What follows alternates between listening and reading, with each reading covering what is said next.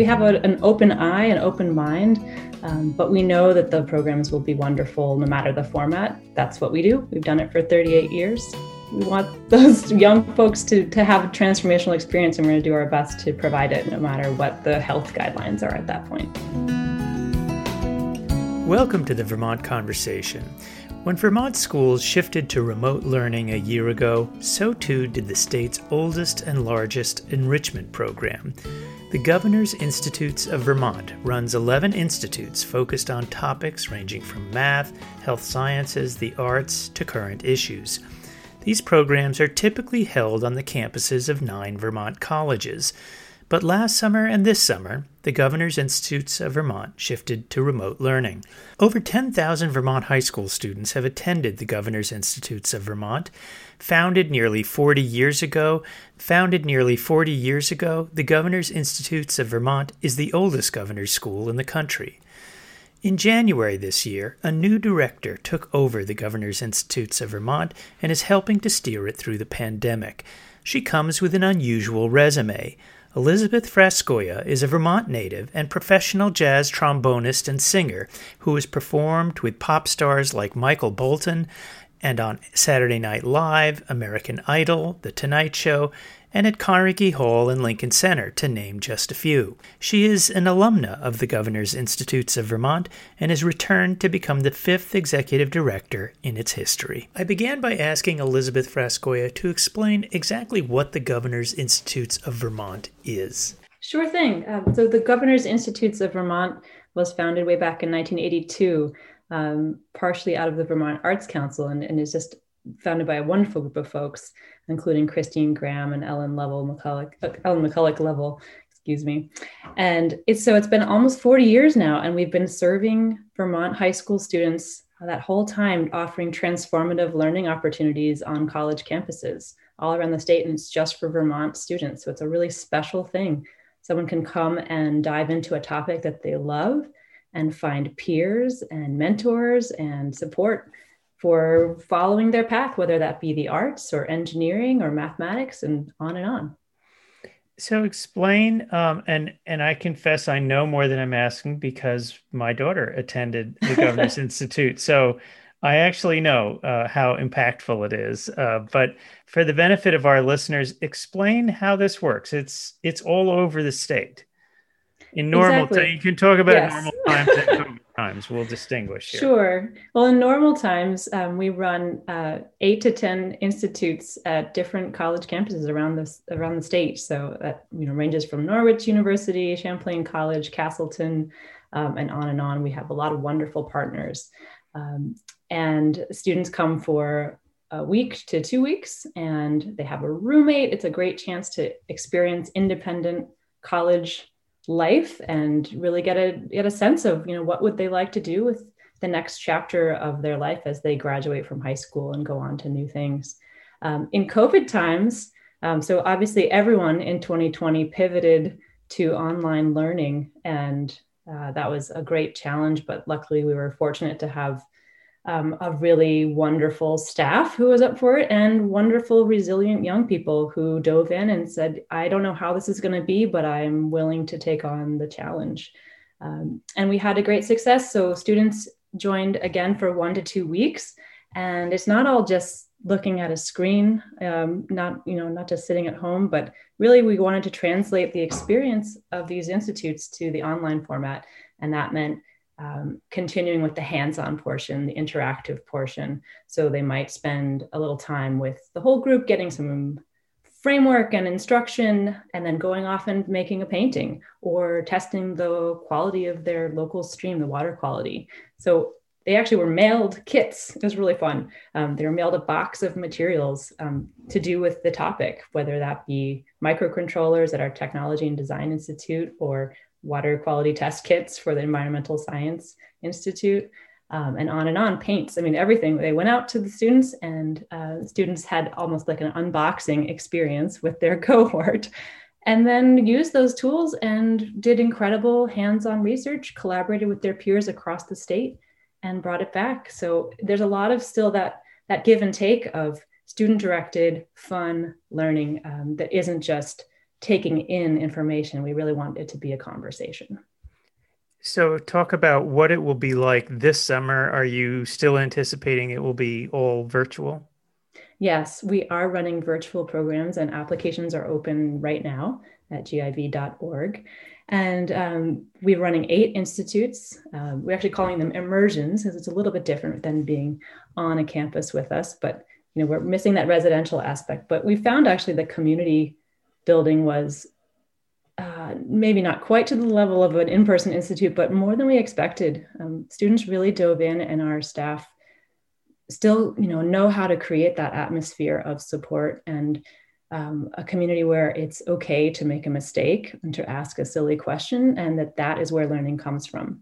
So we're running institutes, rather immersions on the arts, on engineering, on entrepreneurship, on environmental science and technology. We have one on global issues and youth action, health and medicine, mathematical sciences, and technology and design. So, eight incredible fields. I think there's something for any passionate, curious young person in Vermont.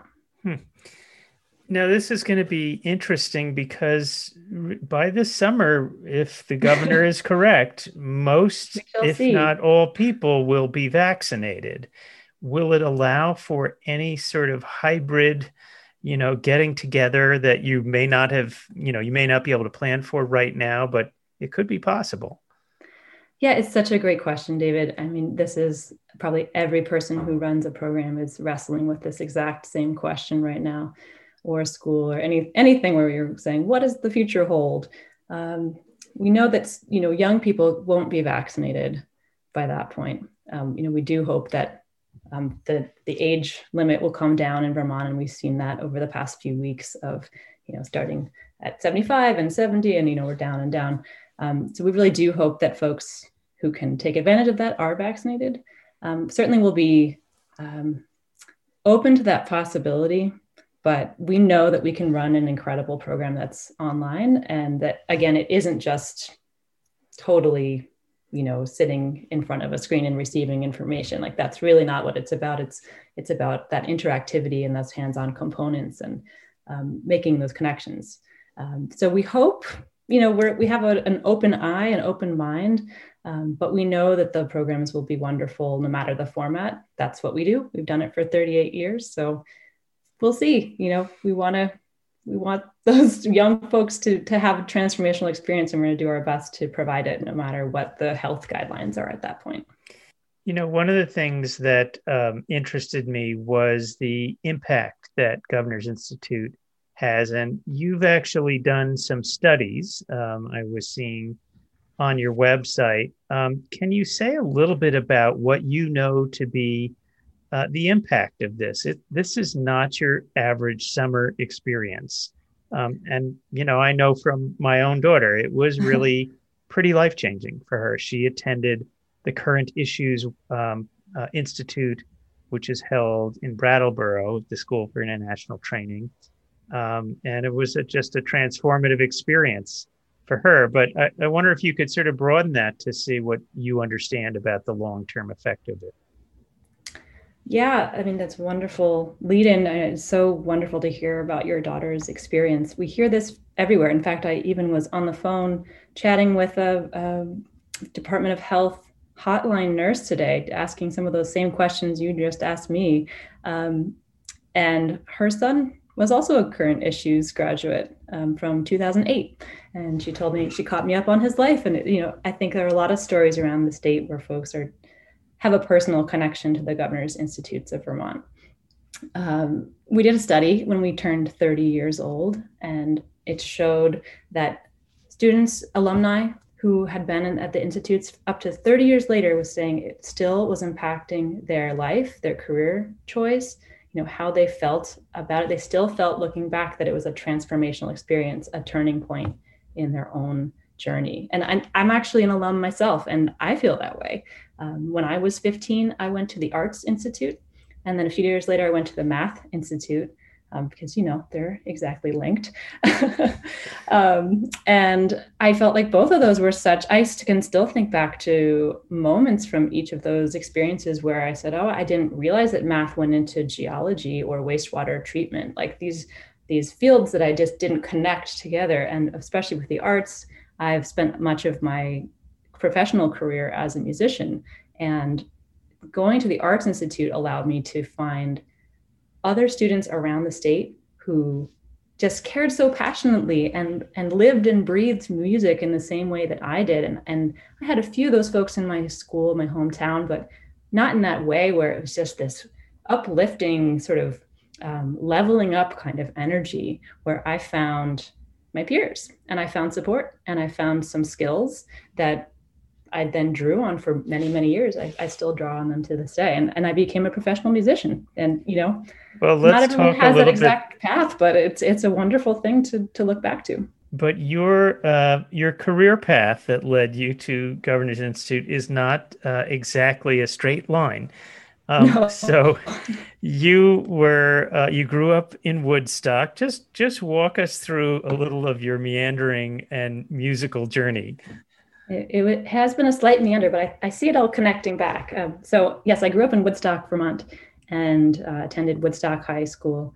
And as I said, attended the Governor's Institute on the Arts.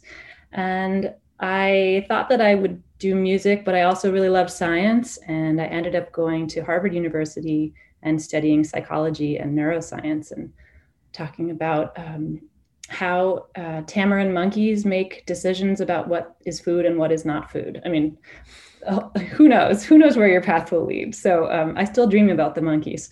Um, so I, I spent some time there, and, and I, when I graduated from Harvard, I was interested in again staying connected with music, and I moved to New York City. And over the course of the last 20 years, I've worked for a number of startup technology companies.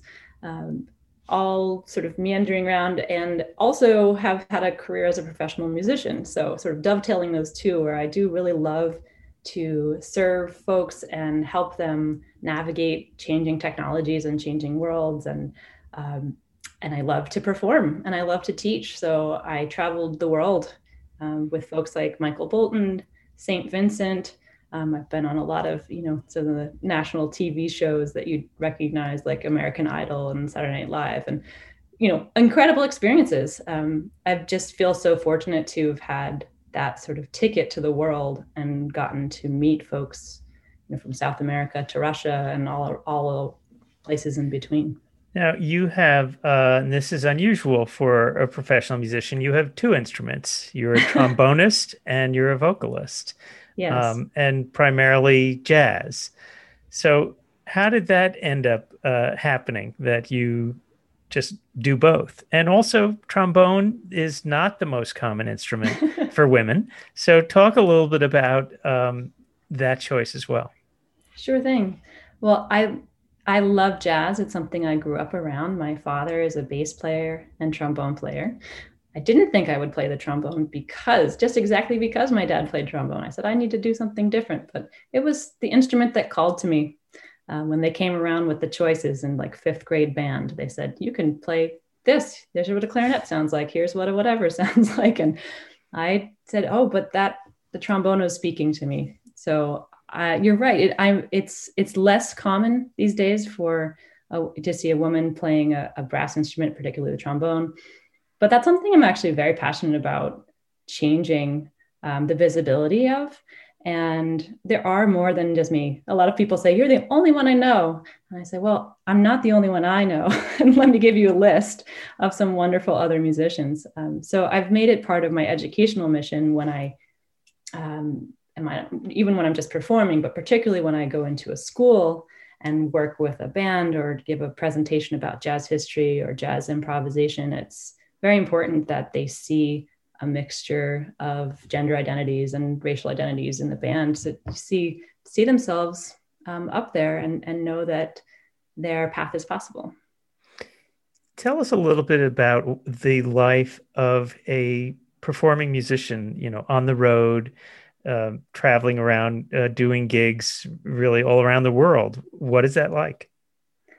it's exciting and it's also way less glamorous than it sounds in actuality it is super glamorous and on some level um, but it's also a lot of hard work um, you know they don't show the uh, you know 5 a.m hotel lobby call uh, sort of dragging yourself and making sure you're doing everything as you're supposed to do. Um, you know, it's a it's a job about showing up on time and and getting things done and working together as a team. You know, you play your part in the band and that's your part. You know, you've got to make sure that you're doing it, whether you're the leader or someone's in a supporting role. Um, but you know, it's been such a joy to travel. Um, there was a trip actually that was um, I don't know if you know George Voland He's um, a musician in the Burlington area and also a trombone player.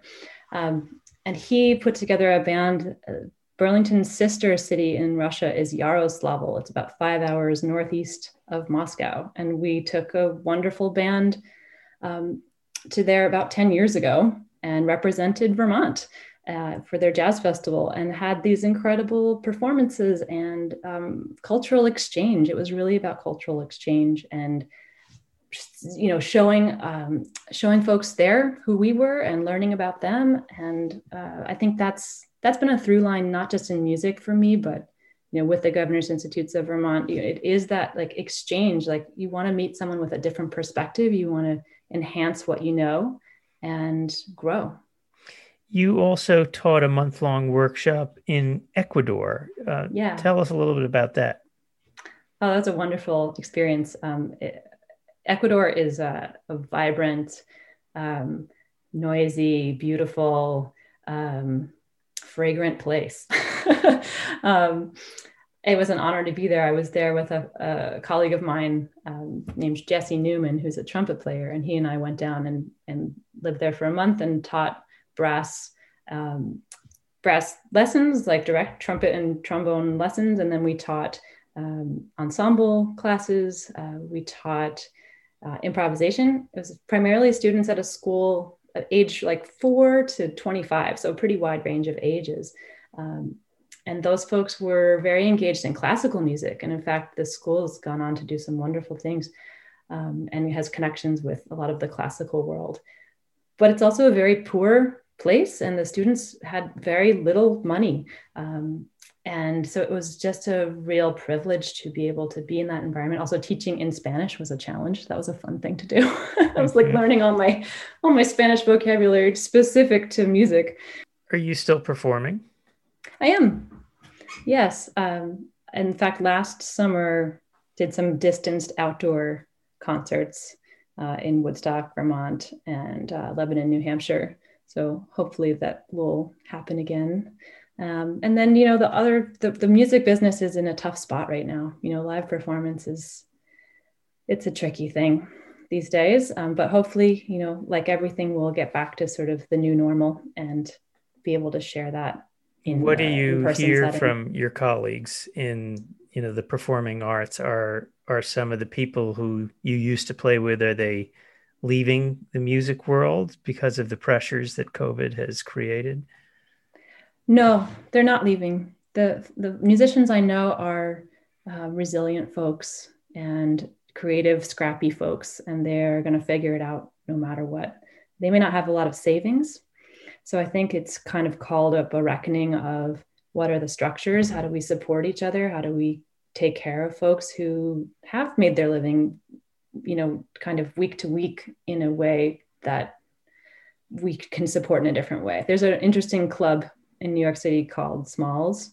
Don't know if you know it, but they um, they have an archive streaming site, and for ten dollars a month, you join that, and you have access to their archives, and the money goes to the musicians who performed on those shows. So I think people are starting to think about different models, but the folks I know are are in it for the long haul. You know, people, if you're a musician, you are a musician. kind of can't help it. What do you feel like you got from what it from being a musician, uh, and that's not past tense, uh, but you know the just the kind of focus study that goes into being a musician that carries over into other aspects of your life because i'm sure there are people listening who wonder well you know i'm not going to go into music so why spend so much time you know honing my craft? How would you answer that? I think that i would say to them that if you love something or are curious about it, it's always worthwhile. to pursue it and to learn more about it. I think you learn more about yourself when you study music. Um, I think there's a difference between uh, playing for yourself and playing in a group setting. Um, certainly, I love to play for myself, um, but I, my real passion is that communication through music and being with an audience or being in a band and having the give and take and sort of the conversation that's going on. Um, so I'd say one of the biggest skills that comes out of learning music is learning to sort of hear those different parts and how you fit into it. Um, kind of like what we were talking about before, but you know, finding your place in the ensemble, whether that's a you know actual musical ensemble or more of a metaphor. I think music teaches so many lessons along those lines that, of course, I, I would always recommend to do it. Well, it's an interesting question and one that I have a, a connection to because I grew up thinking I would be a professional classical musician. I'm a clarinetist, and I did mm. not hmm. end up being a professional musician, but I have always felt like the years that I spent practicing and being self-critical and the mm. self-discipline that it took yeah. for me to get to a very high level at that is what enabled me to do what I do for the rest of my life, which is that I've been, you know, a freelancer. So nobody tells me what to do, but uh, whether it's journalism, um, but still, it was those from a very young age having to discipline myself, having to criticize my own work. That's what I've spent the rest of my life doing. So I see tremendous value, you know, it, whether you go continue on into music which I discovered as a woodwind player is very difficult because there's only. Do you play it all now? Yes, I do. I yeah, continue okay. to play in amateur orchestras, different several amateur orchestras. I play in klezmer groups, mm. so um, it is very different than the strict classical upbringing that my teachers imagined. But um, I can imagine that uh, my my teacher, who is uh, passed away some time ago would be sort of smiling at all this and and uh, would be sort of amused. Well, um, I see it as just a tool for connection and joy. You know, you're accessing something inside yourself and you're able to connect with others. So that's beautiful that you're able to do that and weave it into your life. Yeah. So, what do you tell um, kids now? You know, I, I love your journey because you know you you study neuroscience, then you kind of take a right turn and pivot, and you know you graduate college and go and get a master's degree in music, um, become a performing artist, and then returning to Vermont. And um, you also just uh, mentioned that you uh, bought your parents' home, the home you grew up yeah. in. Um, that's a pretty unusual thing to return to your childhood home. What is that like? Um, it is. Uh, it's funny because I can kind of see myself at all my life stages. You know, as I turn a corner, I, I have memories of myself at all these ages in in the space, the physical space. Um, it's such a gift. Um, my parents are are here. They're around. They're in White River Junction, um, so they're not far away, and I'm in Woodstock. Um, and I'm finding out what it is to have it be mine, my space, or what I want to do with it, um, what you know our family wants to do with it. Um, so that's going to be a work in progress, and certainly something that's just beginning on that journey. But it's such a joy to be home. Um, I think Vermont, even when I was uh, an undergraduate student at Harvard, I was searching for the community that I knew was possible from growing up in a small town in Vermont. And I think that that's always something that I want to be able to provide. I'm getting chills right now, but I'm like, um, I want to provide for a young person. Um, and so that's why it's really meaningful to come home. Um, I'm not coming home as the same person who left, you know, and I've had all these other experiences and I want to integrate that and bring them in. Um, and I want to be able to um, have an impact and provide the worldview and opportunity for other young people growing up in Vermont to decide who they want to be. Okay. Well, and also, what is the deadline for Governor's Institute applications? So, um, Governor's Institutes of Vermont, the applications are open right now at giv.org. And the deadline is uh, April 1st is our priority deadline. Um, so, go online right now, check it out. Okay. Well, Elizabeth Frascoia, I want to thank you for joining us this week on the Vermont Conversation. Thank you so much. Elizabeth Frascoia is the Executive Director of the Governor's Institute of Vermont. That does it for this week's Vermont Conversation. You can hear this and all shows at vtdigger.org slash Vermont Conversation. I'm David Goodman. Thanks so much for listening.